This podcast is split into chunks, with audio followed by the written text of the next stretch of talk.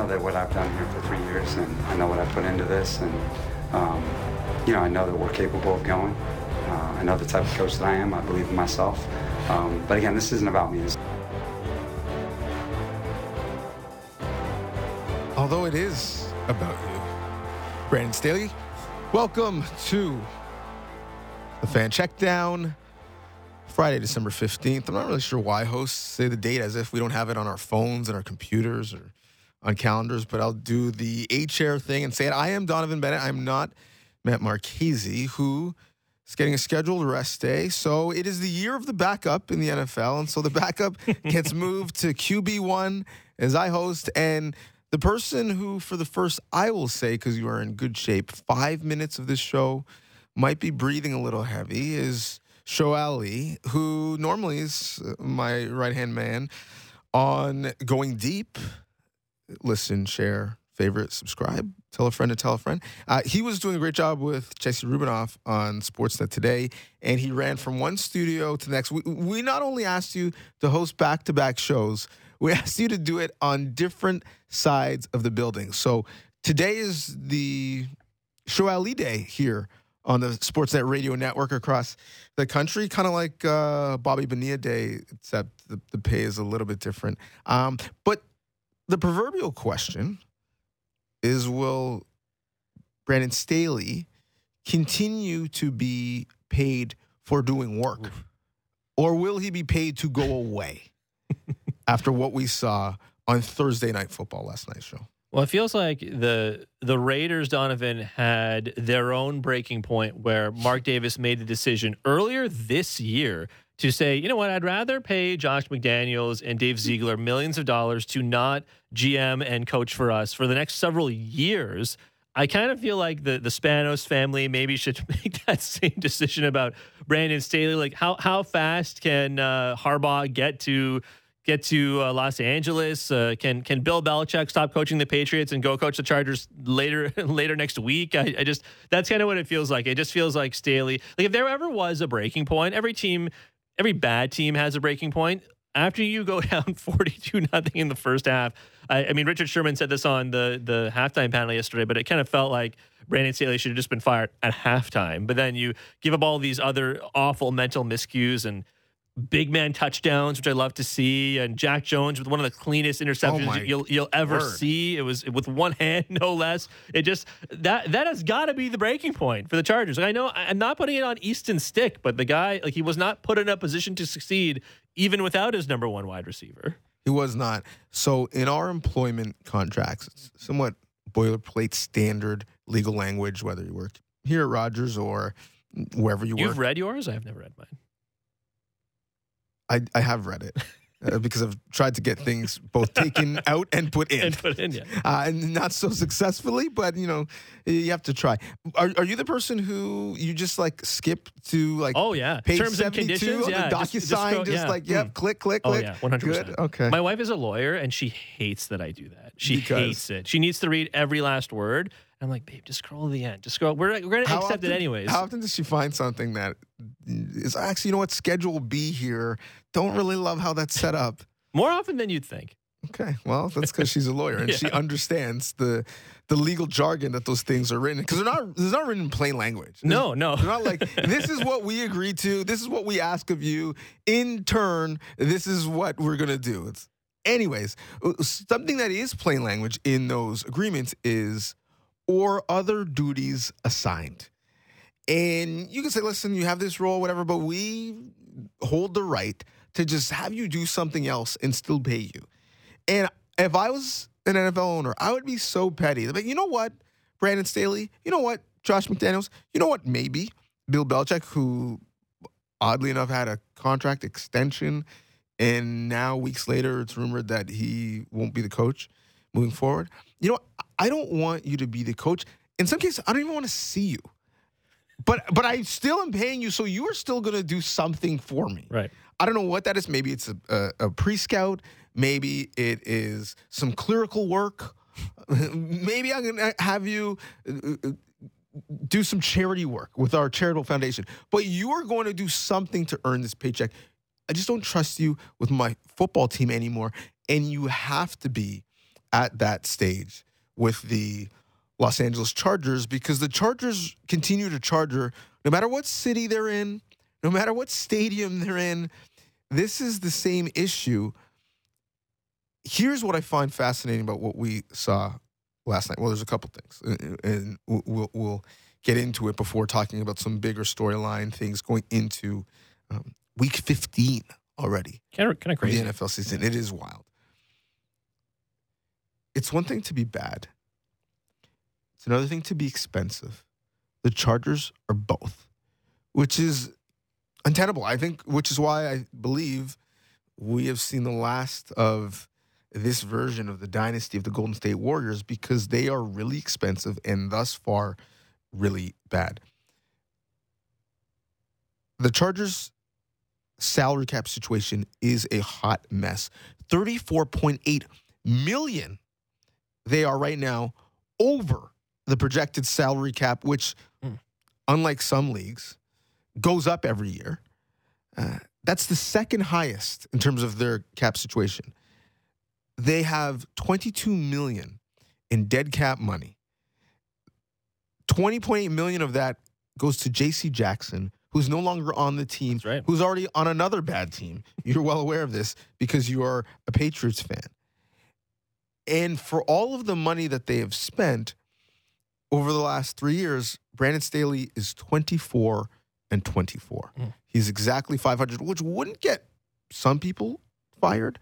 But when you've spent the way they've spent, when you've been aggressive in free agency, when you've had some wild misses in the draft other than your quarterback, but when you've had a really good quarterback and good quarterback play, and the sole express thing that you're supposed to be a subject matter expert at, defense, has been a disaster, I think you got to go. Does that extend to Tom Telesco too? I would say yes. Clean house. Go to, name your favorite organization. And we used to say the Patriots. I don't know if we're saying that right now. But whether it is the Chiefs or the Rams or the Ravens or the Niners. The Eagles. The Eagles. It's a great one. Thank you. I wouldn't dare say the Cowboys because they, they, they succeed despite sure. function. They are still dysfunctional. And for me, I am saying, who is the coordinator on your staff that I think is ready to be a head coach, and who is the assistant G M on your staff that I think is ready to be a G M? Someone with shared beliefs, shared understanding, and now just getting bigger role and opportunity. There are the Bill Belichick rumors mm-hmm. in terms of, well, what's he needed in New England post Tom Brady, a, a quarterback, and do you just give him a quarterback? And L A is where old people go to retire anyway, so it kind of makes sense. I don't see that. L A or Miami, fit. I suppose. Yeah, that's true. I don't think Miami's making a coaching change anytime soon. Because the other aspect of the Chargers, despite the fact that they have an expensive roster, it's all relative. It's cap management. You're, you're really paying the same for your roster because there is a hard cap in the N F L. That they are notoriously cheap. They are a renter, not an owner, in the stadium that they play in. They've had six coaches since nineteen ninety. They've never fired one before the end of the season because they don't want to pay someone not to work. Yeah. So I just don't think they're going to be shopping at the top of the market for an ex-coach, because I don't think Bill Belichick is doing anything for cheap at this point.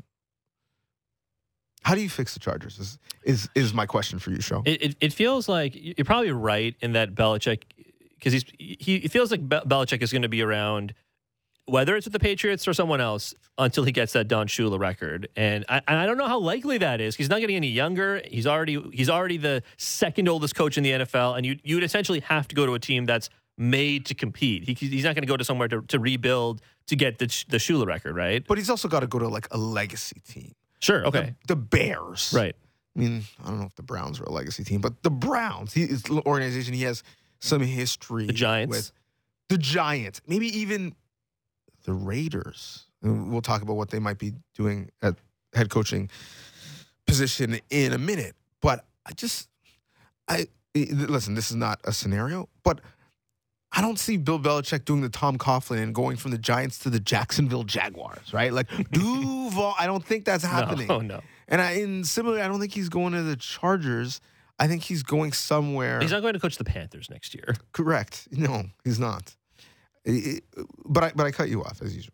Oh no! It, well, the question was about how do you fix the Chargers? I mean, he can't. I don't think there's a quick fix for this team. It, it, it for me at least, Donovan. It feels like you want to get the most. You always need to get good defensive play out of out of guys like Bosa and, and Mac and so on, and and J, Derwin James and so on. Like you need to get the best out of these guys, but. I feel like when you have someone who you believe is a franchise quarterback in Justin Herbert, who has been, and, and he's made some bad decisions at times, certainly, but what quarterback doesn't? So I think he, he just needs support on the offensive side. So it almost feels like whatever the solution is for the Chargers going forward, maybe it's Ben Johnson, offensive coordinator out of Detroit. Maybe maybe Ben Johnson feels like he's getting a head coaching job somewhere next year. Right. Right? So let, let's use him as an example. Let's say he's the new head coach in, in Los Angeles for the Chargers next season. That feels like probably the better move, just to give Justin Herbert as much support as humanly possible, because what you don't want, and I mean, they would probably franchise tag him before it ever got to this point, but um, I, I forget if he signed some giant contract extension. Second highest paid. Okay, so he did. So that we're we're out of the franchise tag, or, uh, the, the, the territory, but when it comes to supporting your guy, then you don't want him to feel like he needs to demand a trade or he wants out because he's not getting the support he needs. So if that's the case, then you need to give him all the support from a coaching perspective as possible, because he kind of already has the offensive weapons in, in personnel around him. Like you what, say what you want to say about Austin Ekeler being washed, or or Keenan Allen, who's played, I think, until he got injured. He he played well this season, if not very well. So if that's the case, then if you have an offense that is made up of Justin Herbert, Austin Ekeler, Keenan Allen, you hope Mike Williams comes back healthy. Canada's own Joshua Palmer has played very well as well. He's he spent some time on the I L with injuries. So it just when when you have to deal with all these things, I think the, the person who who puts it all together beyond the quarterback has to be the offensive coordinator, and it doesn't feel like Herbert's gotten that much uh, help lately from the coaching side, I should say. I love how you say say what you want to say about Austin Ekeler being washed. No, that's exactly what people are saying. Like, that's not what they want to say. Uh, they're fantasy owners where he was, his average draft position was sixth. Uh, they're saying he's washed. And uh, I, I think you wash your hands of this entire group outside of Justin Herbert and Keenan Allen, because to your point, he, when healthy, has been really good. But you mentioned Ben Johnson. You could throw Bobby Slowick in there, sure. Eric Bieniemy, whoever the young Q B whisperer is, and evidently it's not Kellen Moore, who's already in the building and might be the interim coach if, in fact, they move on from Staley before the end of the year. I say you give them the team. You've got Herbert under contract for the foreseeable future, and it'll be really expensive until it's not, until all of the other Q Bs who come up just end up making more money than than he does now, right? It's it's that real estate analogy to the quarterback, where the you know the new house on the street just goes up in price a little bit year over year. That ten percent real estate tax, well, more than that if you live in uh, our city, um, or actually, quite frankly, the other cities that this is being listened to, Calgary, Vancouver. It's the same kind of thing in this country right now. Um, it, listen, we're having speaking of paying a don't pay a cent event.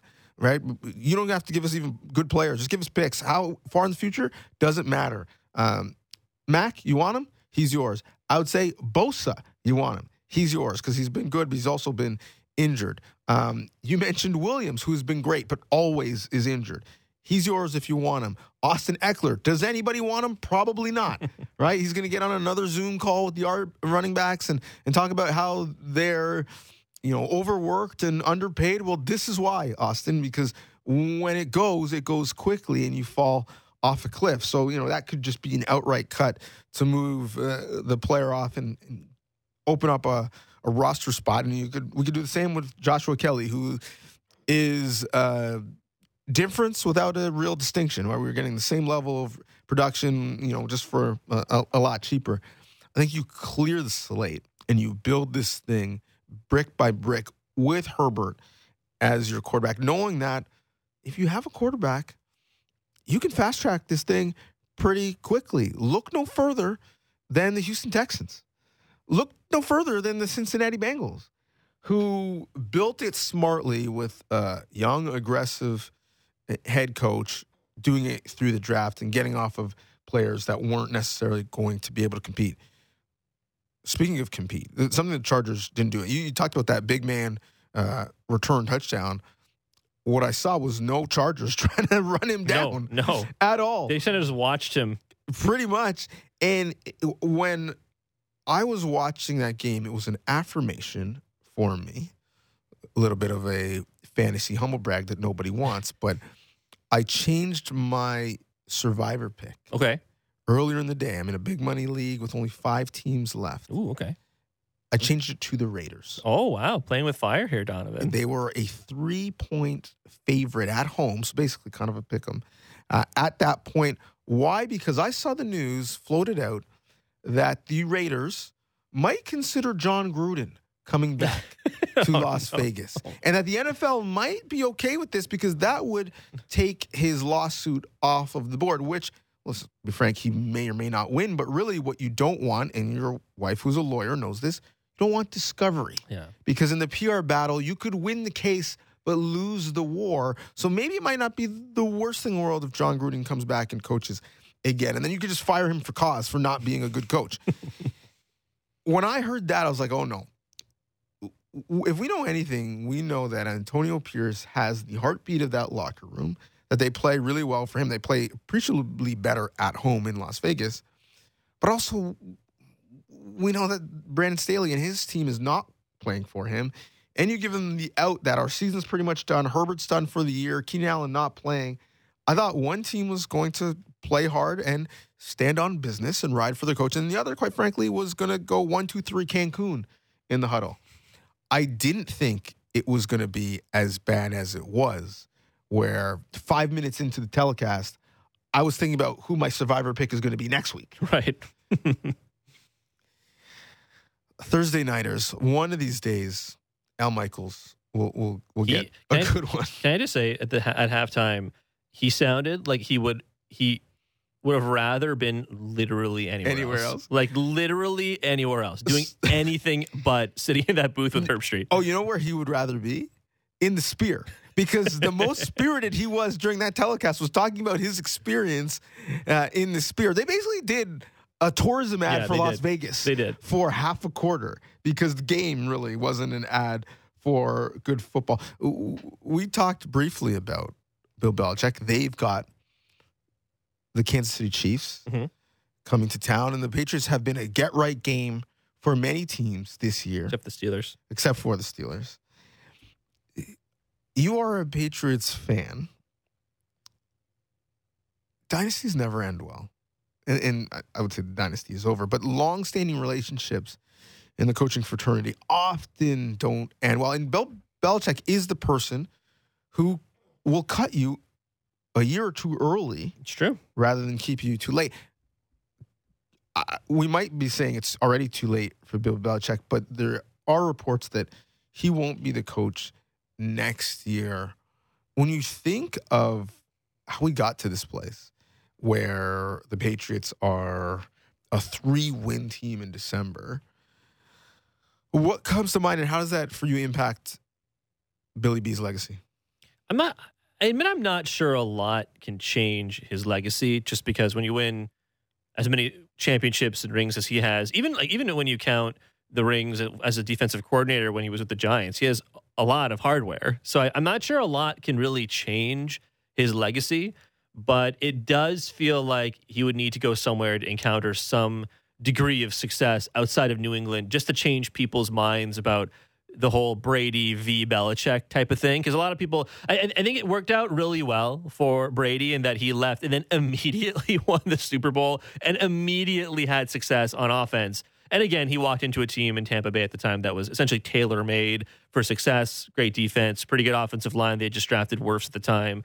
Uh, Godwin and Evans still playing pretty well, et cetera, et cetera. But and, and then on the on the flip side, you had like Bill Belichick dealing with you know a, a, a beaten up Cam Newton before they got to Mac Jones essentially, and even with Cam Newton, they still made the playoffs, right? They went seven and nine with Cam Newton. So I just I feel like there's not a lot that could change Belichick's legacy, and I actually was in in favor of keeping him around just for the one more year, given that the defense had been so competitive even after losing guys like Christian Gonzalez, uh, at the beginning of the season. So I, I, I felt like there was room for one more season, one more kick at the can in New England, and then you say goodbye. But, I mean, the reports that you're talking about seem to imply that Kraft made up his mind after the Germany game against the Colts, which was not that's not, that wasn't like that happened last week. That happened like almost a month ago, essentially. So if that is true, then I mean maybe things are a lot worse than they appear on the surface, and they're already pretty bad on the surface. So I, it makes you wonder about the dysfunction that's going on behind the scenes. Is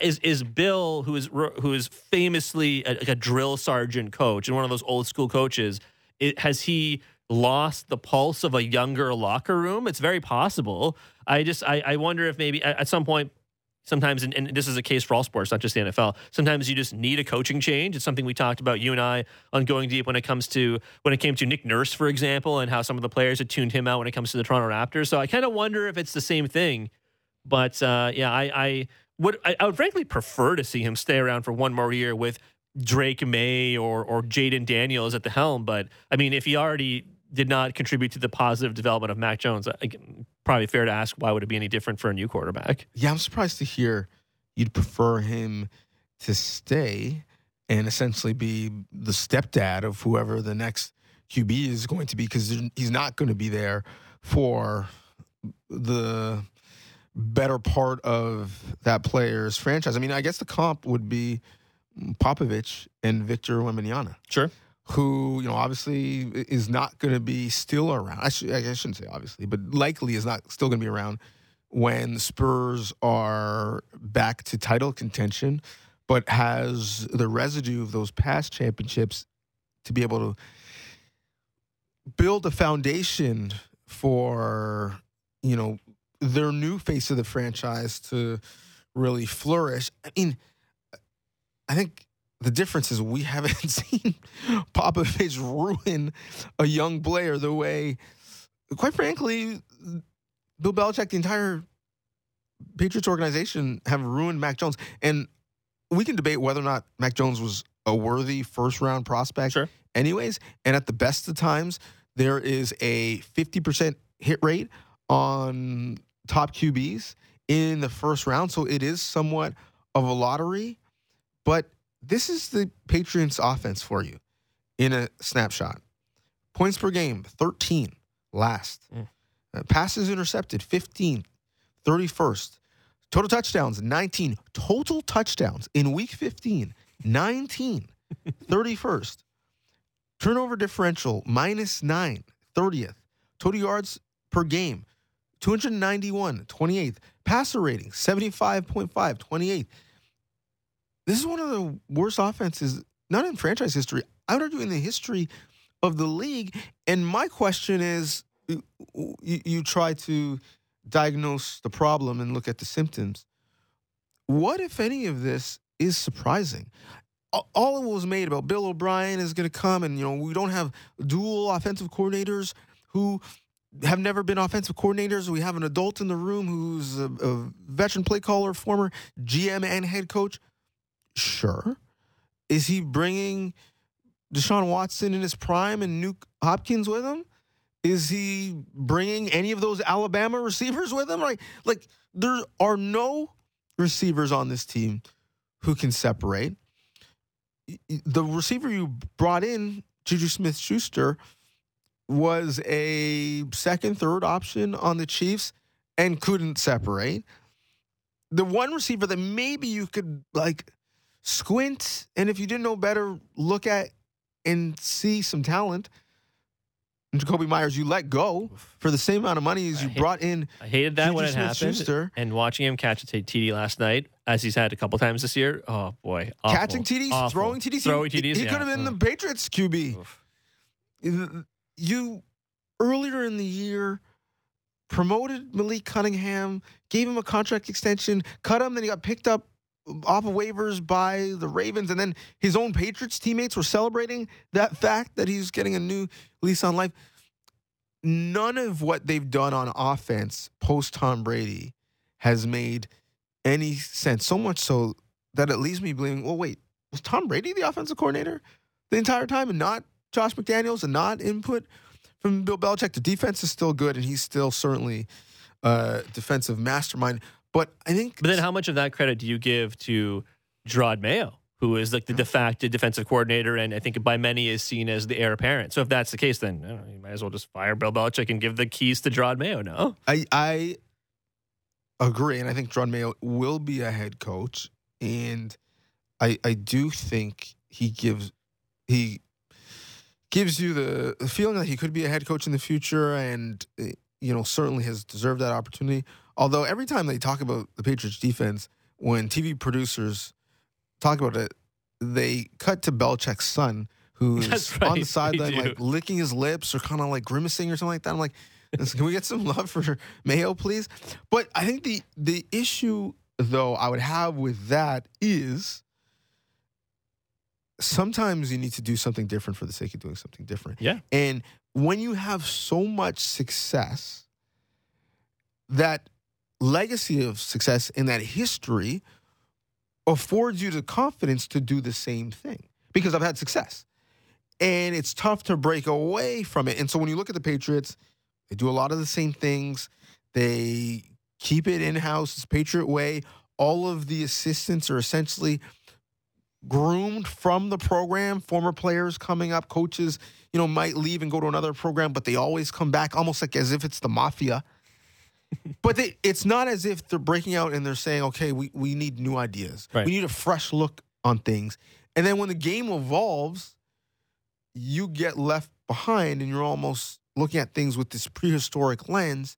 And if everyone in the room is thinking the same thing and saying the same thing, well, then nobody's thinking. Right, right. We are just regurgitating the same ideas and not evolving with the sport. That's what I think they are. And I wonder, even if Mayo is worthy of the role, if it would just be more of the same with a slightly different messenger. It's very, it's definitely very possible. I just, I, I do wonder.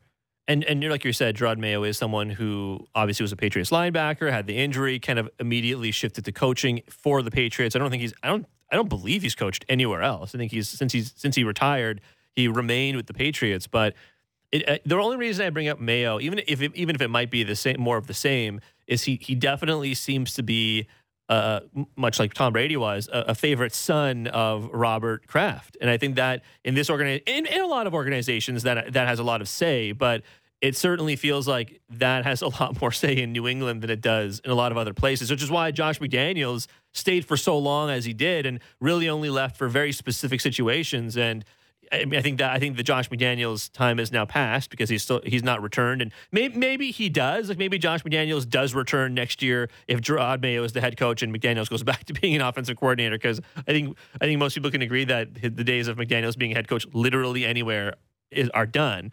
But uh, I, I think the in, in New England, what Kraft wants essentially goes, and it, I, I, the, I think that too with Belichick, it kind of feels, Donovan, like, maybe they would have been, and this is complete speculation, but maybe they would have been willing to keep Bel- Belichick around for one more year if he would relinquish certain duties. Like if he would relinquish being the G M, for example. And I mean, this is the, this is the guy that resigned from the New York Jets by writing it on a napkin and le- and, and leaving that behind for the Jets, right? So that, it, all I have to say is not a guy that I think will go quietly. Let's put it that way. So especially if he feels this, he has still some something left to offer, and as long as he's within spitting distance of Don Shula's all-time wins record, I feel, gotta feel like he is he is does feel like he's got something to offer. So I don't know. It feels like there probably is a lot more going on behind the scenes than we'll than we'll ever know, frankly. In fairness to Belichick, he did resign on a napkin before we had DocuSign. This is true. So if he had that availability to get the P D F sent to him immediately, he would have done it in a much more professional manner. I don't know, like, your wife is a lawyer, like, is that standing? Like, can you notarize a napkin? A napkin? I think so. I'm going to say yes. Based well, on all the movies I've watched, I'm going to say yes. um, the interesting thing, though, is, well, how did Belichick get the opportunity to go to New England? And even with the Belichick hire, as we mentioned, they keep it in the family. It's because there was a power struggle between Bill Parcells and ownership. Well, Bill Parcells famously said, if you want me to cook the meal, you should at least let me buy the groceries. He wasn't interested in having a separation between church and state. One of the great lines of all time. It is. Bill, Bill Parcells is full of great nuggets, bars, right? You, yeah. you're, you are what your record says you are, right? That's right. It's yeah. true. It's true. Um, I don't necessarily know if that's true, because I think we have seen great examples of the separation between coaching the football team and thinking of the future of the organization. And we've we've seen often it not work out when someone is doing all of the things, right? I don't know necessarily if that West Indian mindset works for being a football coach. Like, you can't have too many jobs. You got to focus on one. But I'll give you another name. My parents would disagree. Oh, uh, you, oh, okay. Well, my parents probably would as well. Um, I, I'm, I'm chuckling because I'm just, like, envisioning, like, a West Indian grandmother, like, running a football organization. I'm, I'm imagining, we hear your grandparents on Going Deep. I'm That's imagining right. uh, Clifton Bennett running a football team. I think it'd be great. Yeah, but they would just have these, like, wild uh, rules. Like, it wouldn't be about, like, being on time and, you know, being a good teammate. It'd be like, like turning the lights off when you leave a room. Like, those are the things that they're focused on, right? Like, you know, my grandparents had the the erroneous belief when we went over to their house uh, as kids that if we hooked up our video games to the computer, it would use more electricity. Okay. And so they were mad that we were going to be running up their light bill. And, like, that doesn't, first of all, that doesn't make any sense. Uh, this is not how hydro works. But in any event, I, I just, like, I could see them getting mad for someone, you know, playing games on the Microsoft Surface on the sideline. Um, it, I have a name for you that could go back to the family and could check both boxes. Mike Vrabel. Oh, okay. Someone who has worked for multiple teams now. He's with the Titans. He's got G M and Ren Carthon, who has no tie to the Patriots. He's, you know, had Arthur Smith as an offensive coordinator. Now Tim Kelly, he's brought in other ideas. He didn't just hire other Patriot people. He would be able to have the credibility of the fan base, certainly, have a relationship with ownership, but also he's he's been away from campus. Like, so he's been able to see the other side of it. I, I don't necessarily think he's in trouble in Tennessee, but if he wants, you know, a new challenge, if you will, um, we shall see. In terms of coaching moves, just don't let Austin Mackey let you hear, hear you say that. Austin, our, our resident Titans fan, was a. Uh, I looked over as soon as he said that. I looked over at him, just just viciously shaking his head. My well, goodness. You know what, Austin, the truth hurts sometimes, right? so. Um, But, you know, uh, Matt Marchese is someone who's normally, you know, on this microphone in this time slot early throughout there. Don't be surprised if Jim Harbaugh comes back to the N F L. I know. It's a big Marchese pick. And since that's happened, there have just been more sanctions and more um, rumors and see, not getting hot because he's not winning because he's undefeated, but be- because, you know, he can't stop cheating. And so, I, again, you know, if... the Chargers isn't the destination for him because, again, that ownership group is cheap. You know, could he potentially be someone who makes sense in Foxborough? We shall see. So much to get to uh, on this episode of The Checkdown. The big marquee game for me is two teams that are playing some of the best football right now, but have difficult schedules down this stretch, and thus maybe we might get a true litmus test on if they are championship worthy.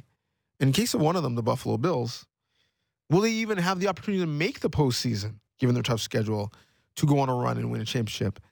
Bills, Cowboys, marquee game this week. We'll touch on that and more on The Checkdown. Stay with us. The most opinionated Maple Leaf show out there. Real Kipper and Born. Be sure to subscribe and download the show on Apple, Spotify, or wherever you get your podcasts. It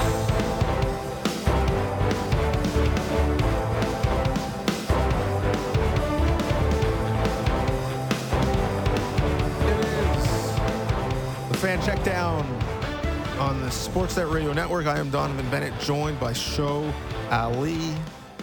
Canadian football fans, certainly, because the Cowboys are an international team and the Buffalo Bills are the team Southern Ontario will be interested in their matchup. Secondary market tickets for this one are really high. But you know what game where they aren't very high for, Show? Falcons, Panthers. Okay. You throw the records out when those two N F C South juggernauts face each other. There are tickets online. This is via RotoWorld for forty-five cents. American. forty-five cents? forty-five cents. Now, that's excluding taxes and fees. So, really, it's like one hundred bucks.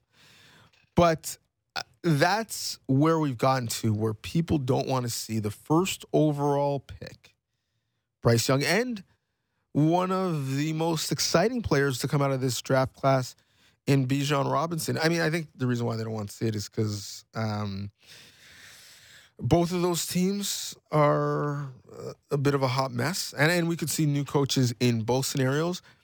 Doesn't look like we'll see new coaches in Dallas or Buffalo, despite the fact that at different points in the season, the seat was warming up. Mike McCarthy was on the hot seat when the Dallas offense didn't start the season well.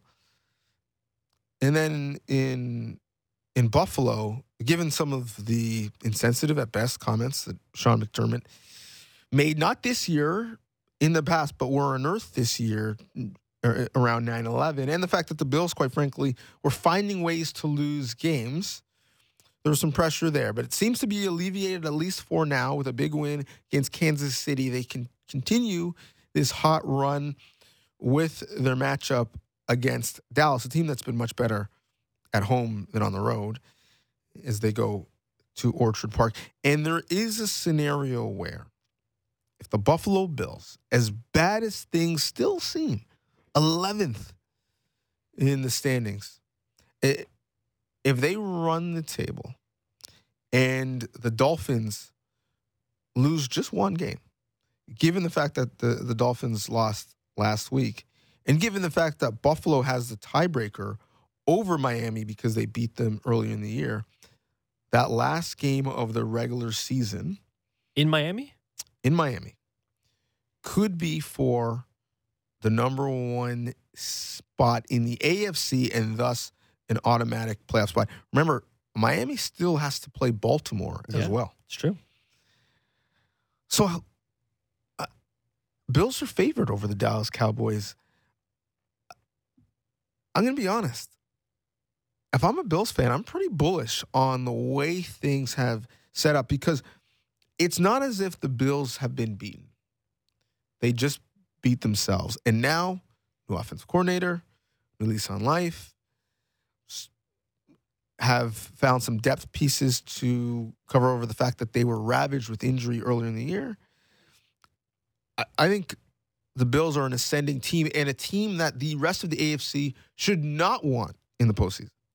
I agree with you. I think the Bills have played, on offense at least, through the uh, the or off the arm and legs of Josh Allen, I think generally speaking have played well since the offensive coordinator change. And even when Ken Dorsey was there, it did, I never really felt like it, it was all on the uh, you know on the mistakes that f- solely from Josh Allen. Kind of felt like he was also was not being put in a the best position to succeed. But I mean, Josh Allen is still. I mean, I know the the, the big knock on him this season has been he turns the ball over at an alarming rate, but he still managed to get it done with his legs, and they've been using the, his legs more with Joe Brady, more designed runs, and as such, you've seen a little bit more success from the Bills' offense as a whole, so I think they're going to c- certainly keep doing that, but I think I, I, it's going to be a tough test against uh, your Dallas Cowboys, Donovan. I mean, they've played very well as of late.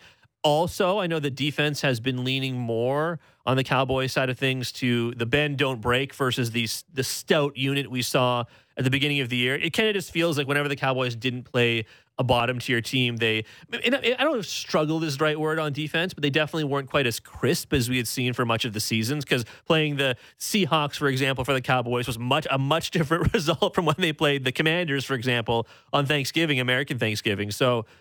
I, I think there will be opportunities for Josh Allen to to take advantage of that Cowboys defense. But, I mean, you know, you, you do need other playmakers to get going, because Stephon Diggs, for example, has not had a more a very heralded last couple of weeks. And if that's the case, then you need guys not named Stephon Diggs to step up. Dalton Kincaid has been a little banged up, even if he has been very, uh, I think it's been a success for a rookie tight end, which doesn't always happen for rookie tight ends. So you've been pleasantly surprised by him, but you you do need more from Gabe Davis. You need more from guys like Khalil Shakir. And I think you may, maybe you need a smidge more from James Cook, even if he has played, generally speaking, pretty well this season. So I think there will be opportunities for Joe Brady's offense and for Josh Allen to take advantage of Dan Quinn's Cowboys defense. But I mean, they have to be they have to be on their game, because, like you said, if they lose even just one game before they play Miami, things might, like that Miami game might not matter in the end.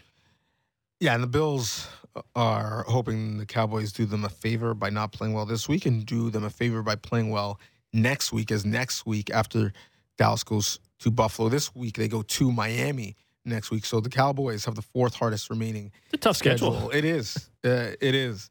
Um, it gets better. They end the year with the Commanders, so it, it, it's not the end of the world. But you talk about the Bills and the improvement of that offense now that Joe Brady is calling the plays. The biggest improvement I see is the amount of pre-snap motion that they're playing with, something that I wrote about in my ten N F L stats column. Ooh. Comes out every week on Friday, previewing the week that is in the N F L and giving you ten stats that you should know about. It is already live on sportsnet dot c a, so go check that out. Yes, I am Jamaican, so I have multiple jobs. Look at the Bills in terms of the first ten games. forty-six percent of their plays with pre-snap motion, which ranked twentieth at the time. In the last three games, that number is up to sixty-one percent, which ranks eighth. Now, what does that matter? What, what does that mean? That increase is really good. The Bills average six point two yards per play when they have motion.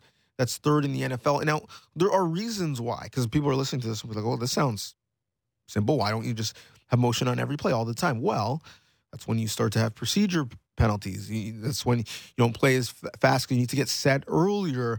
You, you know, sometimes a quarterback, especially if they're young, needs more time just to survey the defense and not to get their players in position. That's not the issue with the Bills. They have a veteran Q B in Josh Allen, who's been in this system for a while. So they really are now taking advantage of moving their players around, putting the defense now on their back heels and having to shift and react and adjust.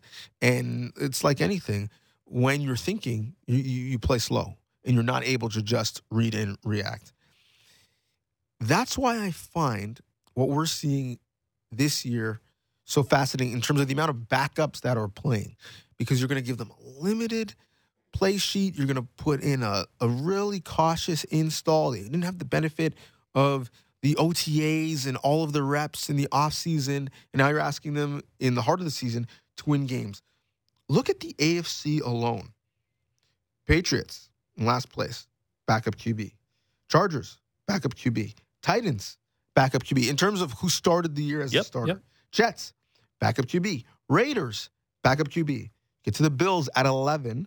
They've got their starter, which is why I think, again, they can make a run. Bengals, backup Q B. Broncos have their starter.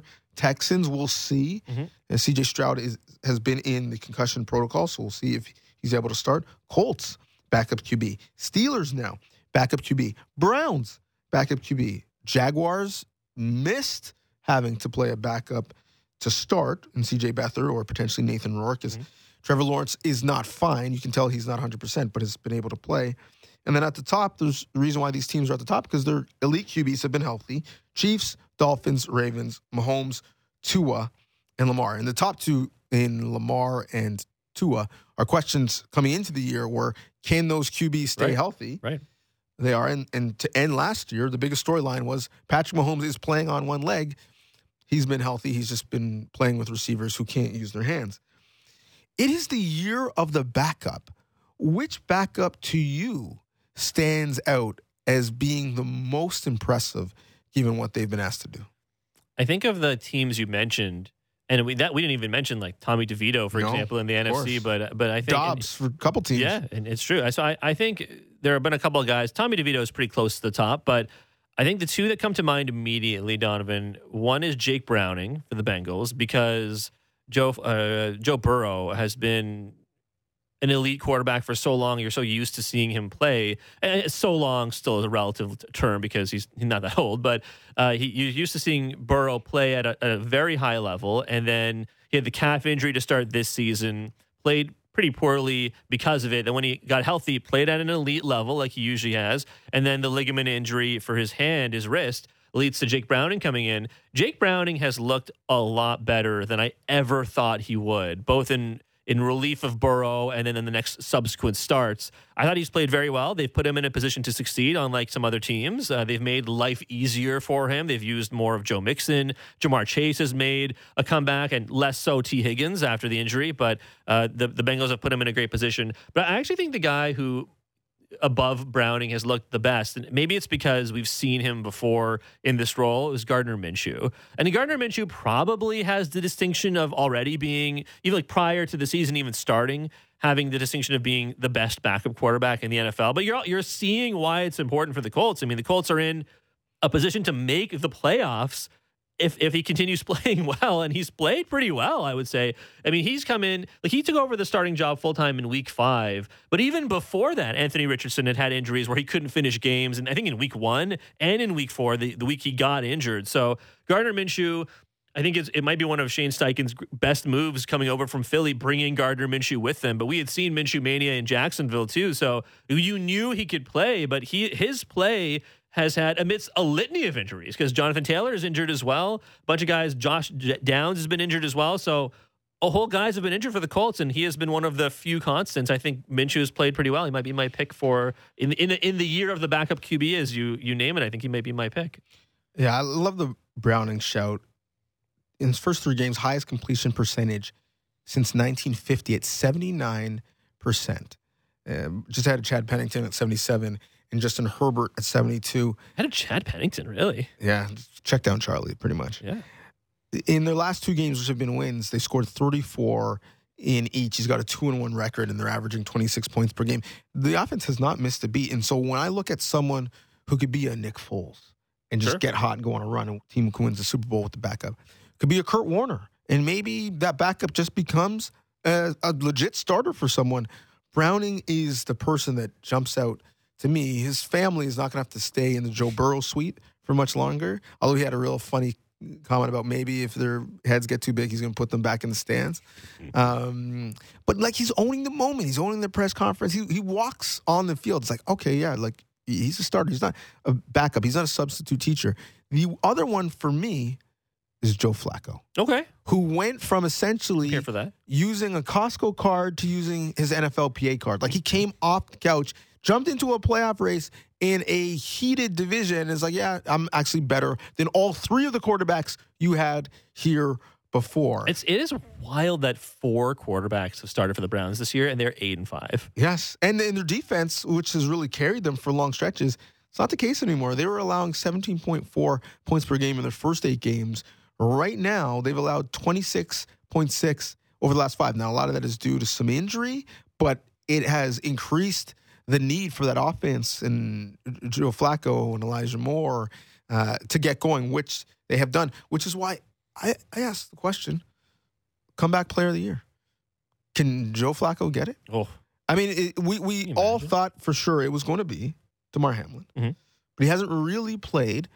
Who's the comeback player of the year? Now, I'm not really sure what Joe Flacco came back from, mm-hmm. other than, I guess, dodging a bullet and not being signed by the Jets. But uh, I, I think he's in the conversation. Who's your comeback player of the year? Ooh, I'm going to go, gosh, Flacco. I didn't even consider Flacco, actually. If he, if he plays this well for the rest of the year, it'd kind of be tough not to give it to him. But I, I'm going to say Tua.